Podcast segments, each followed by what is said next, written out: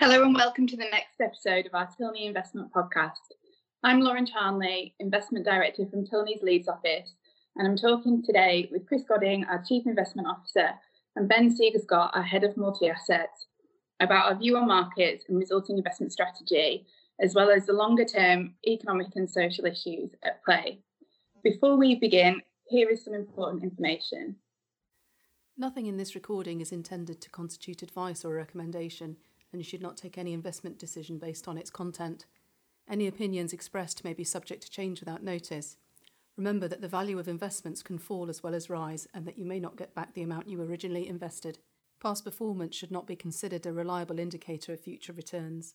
Different funds carry varying levels of risk depending on the geographical region and industry sector in which they invest. You should make yourself aware of these specific risks prior to investing. If you are unsure about the suitability of an investment, or if you need advice on your specific requirements, you should seek professional financial advice. We are recording the podcast from our homes today. So, Ben, we talked about our positive outlook on equities following the COVID 19 sell off in March, and we've seen a strong rally through April and into May.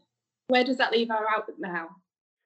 Uh, yes, it, it, has indeed been, been a pretty strong bounce. Uh, so if you look at, at the year to date and the pathway that we've taken, uh, markets really fell starting in March, the, the market nadir was on 23rd of March. And since then, there has been a really strong bounce back. But I think it is probably worth just going into some of the nuance and the details of, of what's happened there. Um, casting our minds back, if you looked at what we talked about sort of late March and into early April, we were really talking about the need for people, we think, to resist those instincts to capitulate during the market de- depths. It's entirely understandable, but the risk you have there is turning what could be a sort of cyclical paper loss into a permanent actual loss. And since that point, the speed and the scale of the, the of the bounce has been surprisingly fast. Um, broadly speaking, if you look at global equities from their, their market nadir, they've recouped around half of that loss so far. And just by the numbers from the, the peak that was actually in February, markets fell peak to trough down 26%, but now global equities have rebounded. They're now only 12% uh, off uh, off their highs in sterling terms. It hasn't been quite so good for, for UK equities, but still there, the market's managed to regain around a third uh, a third of the loss uh, since their, their recent peak. I think what is important to say, though, if you look at the detail, the composition of this change has been fairly unusual.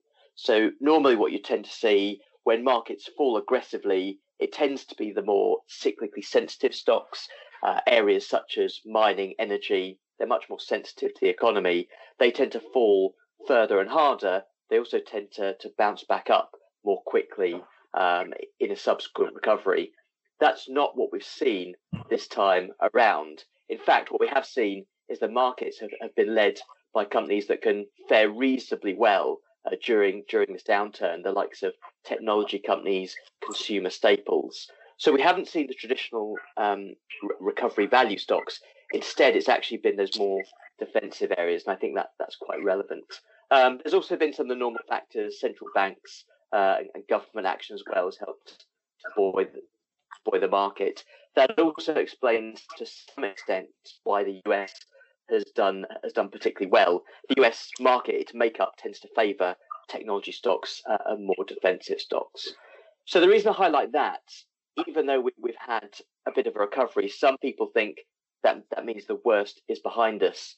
I think it is important really to highlight where we are now. I think is much more in the middle of markets events. Some of these nuances perhaps aren't captured in the headline numbers, the sort of numbers that get reported uh, on the, the evening news. So, looking forward in terms of our outlook through to the end of next year, I think we do still see uh, the likelihood that mark that equities will, will, rise further, particularly at the back towards the back end uh, of next year. That said, I think where we are now with markets, we've got here a lot quicker than we expected. Um, obviously, that is good for investors. I think it does mean a couple of things, though.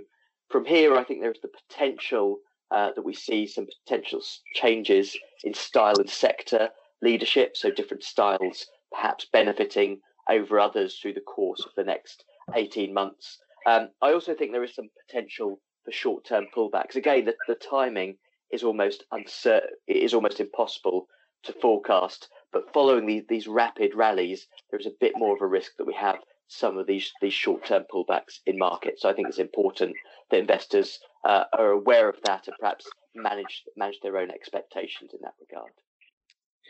And with that in mind, can you maybe talk about how we're how we're deploying our investment strategy? What sort of managers are we looking for?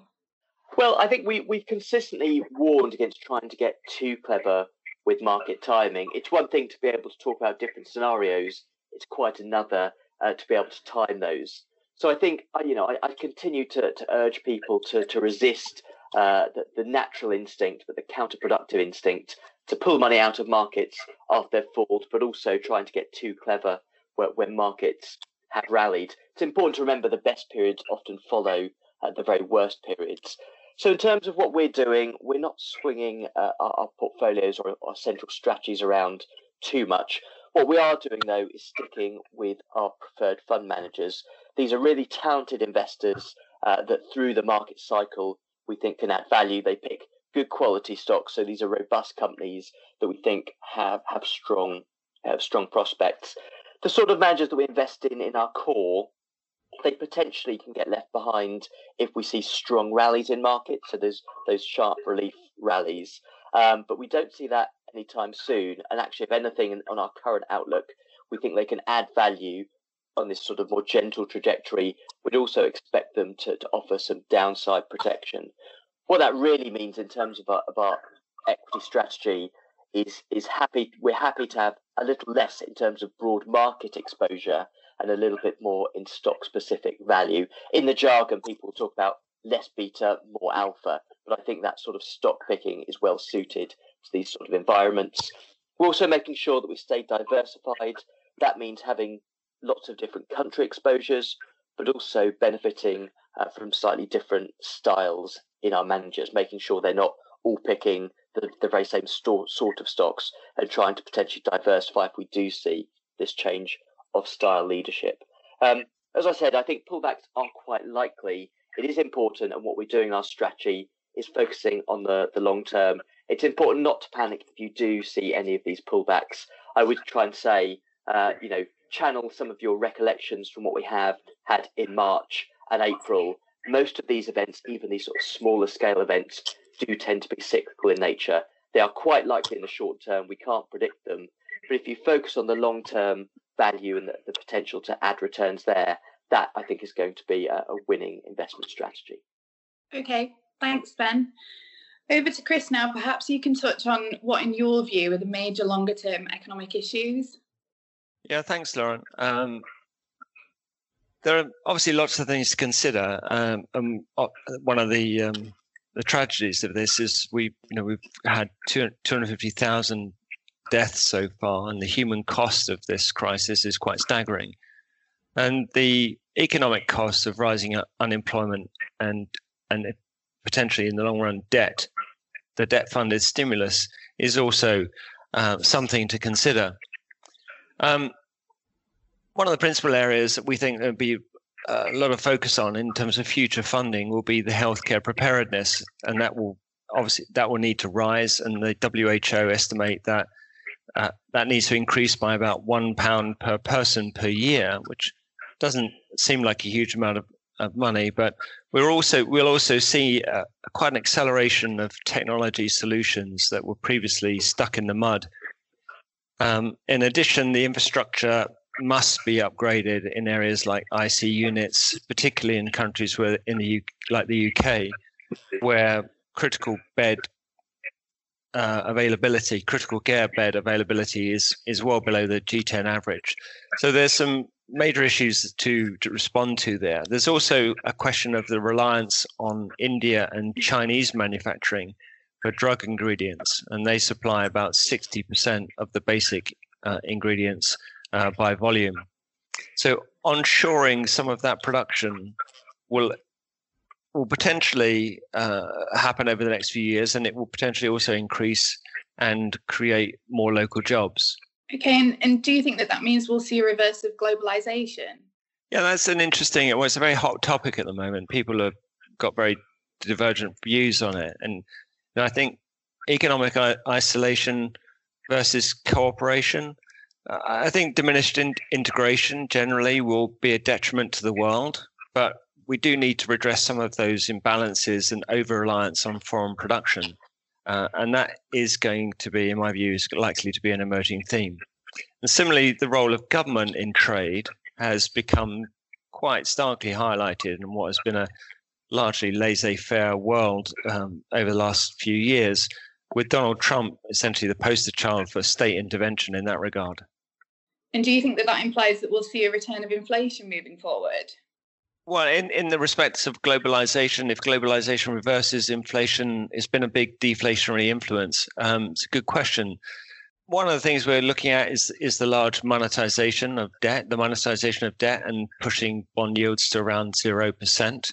Um, while necessary, that has reduced the appeal of holding fiat currencies like the dollar um, and other and other currencies, and and their and their debt on the principle that um, the creating that that money, printing that money, is highly inflationary, and the the challenge of exploding government balance sheets, and it, it, you know it's been with us for a while, but it's just now moved to a new level. And you know, I think, or rather interestingly, James Galbraith, who's professor of Government University of Texas, suggested recently um, that an alternative approach to dealing with mounting debt levels, i.e., that printing of money and creation of, of, of uh, capital, was to look at the way we treated the, the same levels of debt um, uh, uh, the the uh, post the World War II. In that situation, debts were essentially cancelled because you were dealing with a common enemy and it was a common effort. And this, you could argue that the same applies here. So the whole financial system, in if we went down that route, is would have to be reset. So it's a pretty extreme view with an implicit moral hazard. But it does tie in with the theories behind helicopter money and uh, the monetization of debt that people have been talking about uh, of late. And prospects of inflation generally is one of the questions we are grappling with. And this really involves the determination of the demand and supply effects on the global economy. In the short term, if demand picks up quickly, we will may see a supply shortage. So, i.e., the supply side won't be able to keep up with that renewed demand, and that could lead to essentially demand-led inflation. Um, and there's also a political will for inflation to rise. It's in the interests of the governments to see the value of their debt uh, eroded by inflation um, over time. And that is essentially what happened quite effectively after the World War II. And when um, we had the combination of uh, in, you know the massive government programs in the UK and inflation uh, worldwide, meant in the UK's instance that the debt to GDP fell from 270% to below 50% by the by the 70s. So this government intervention does that mean a reversal of austerity moving forward? I think um, it's unlikely that we have we don't have the flexibility uh, that we had in terms of opportunity post World War II.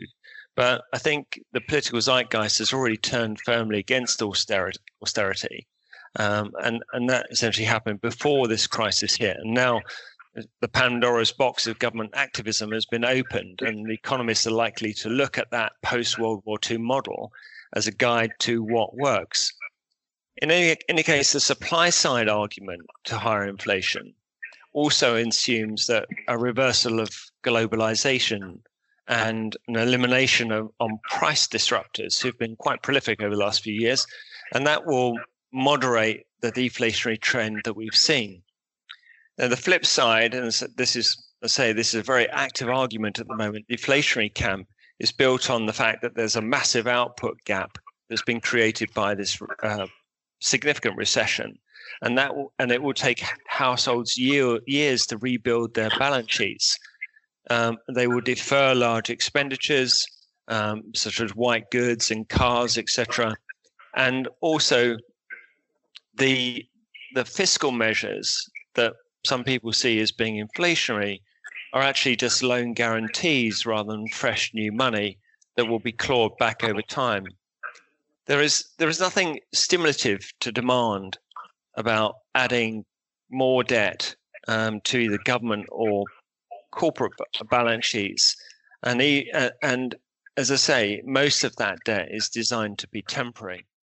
Um, and post the GF, the, the GFC experience just tells us that it's very difficult for any advanced economy to meet an inflation target. Um, Japan, the EC, and, and, Europe are particular poster childs in that in that respect. But you know, what we are not worried about, if if by some miracle those targets were exceeded, which I think most governments would agree they'd like to see them exceeded over a reasonable period of time, the central banks have all the tools they need to control it and get it back and uh, get it back within the uh, the target range if they wish. Okay, thank you. Europe has struggled to deliver a coordinated response to the crisis. What are your thoughts on its future? So this is starting to be a, a very interesting topic of conversation. We've got the question about who runs Europe at the moment because we've got the European Commission essentially at odds with the um, German Governing Council. Um, and so it's questions of and definitions of sovereignty. And so this is uh, the the Germans obviously questioning the sovereignty of the European Commission in uh, in in some of the bailout programs. So, so the sustainability of the euro is uh, of the euro area and the euro itself is is a big question. The uh, economists at Deutsche Bank see the big big four euro area countries debt rise from 92% to 148% of GDP by next year. Um, Germany's position will rise from just 59% at the moment to 97%.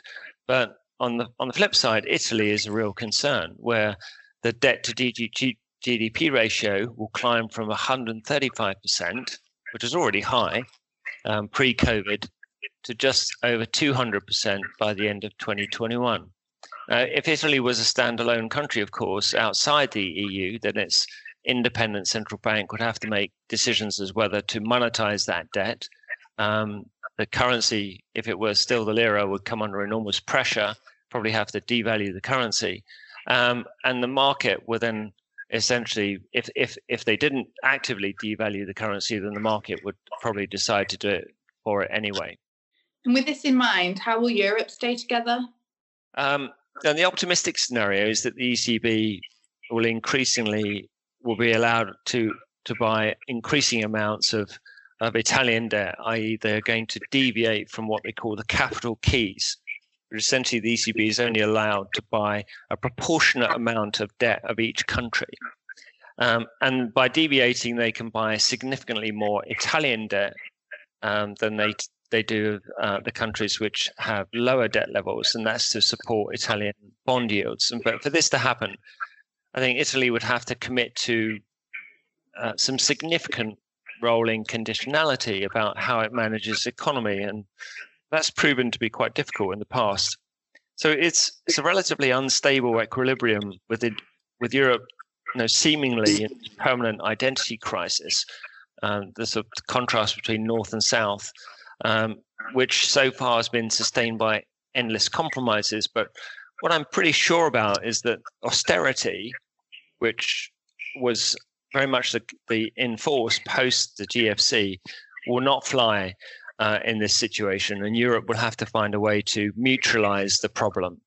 Um, you know, I, I, imagine though, in, in typical European style, we'll probably have to go to the edge um, of uh, a stress situation before we, we get to that mutualization. And how do you view the impact of COVID 19 from a social perspective? Well, um, Lauren, the very fact that we're doing this um, by uh, from our own homes is uh, is an indication that working practices will change, and they surely have. And and we, as a firm, and I think across the country, we've adapted adapted very quickly and effectively to working from home. Um, many people actually see a significant benefit from it in terms of time with family, etc. Um, but training, mentoring, personal interaction, they're all key to development, uh, i.e., the next generation. So locking ourselves away in isolation is clearly not sustainable, and we are likely to need substantially, you know, more integration, but um, you know, less real estate in in the in the future. So, um, you know, it's a challenge of com- combining that working from home change change to um, the the challenges of uh, growing the next generation. In a in a service based sharing economy, um, the the single largest asset is our residential home, which is massively underutilized under the old model where we all used to commute from our own small box to one big box um, to communicate and benefit from that technical infrastructure. Um, I think what's been shown recently is that a lot of the advantages we had from that in terms of that shared technology um, is now possible from home. Um, and I suppose that some of the, the longer term benefits could be as more people spend more time in the local communities, those local communities get a lot stronger. So, but the virus, the, the virus will pass, uh, but it's, I think it's, it's forced us into this a rapid shift in behavior that possibly would have happened anyway. Uh, it was happening. We were we were seeing more and more evidence of people wanting to work from home at uh, at Tilney, for instance. Um, but basically, what we're probably seeing is ten years of social change compressed into a three month cramming session. Uh, the opportunities uh, remain, but we will need to think about the potential for how that material change in society and business models will work versus those that um, those that essentially will become structurally challenged in in the new model. In reality, the speculation of radical shifts, which we see quite a lot of these days, people writing about, um, you know, it's either black or white. It's not. There's nothing grey about this. Um, I think that's likely. Those radical shifts are likely to morph over time into much more moderate but distinct inflections in different businesses in the landscape um, that we will need to uh, adapt to and change our investment policy accordingly. Thank you both for your comments. We'll be back again soon with a new episode. If you've got any feedback, questions, or comments, please send us an email at podcast at tilney.co.uk. Thanks for listening.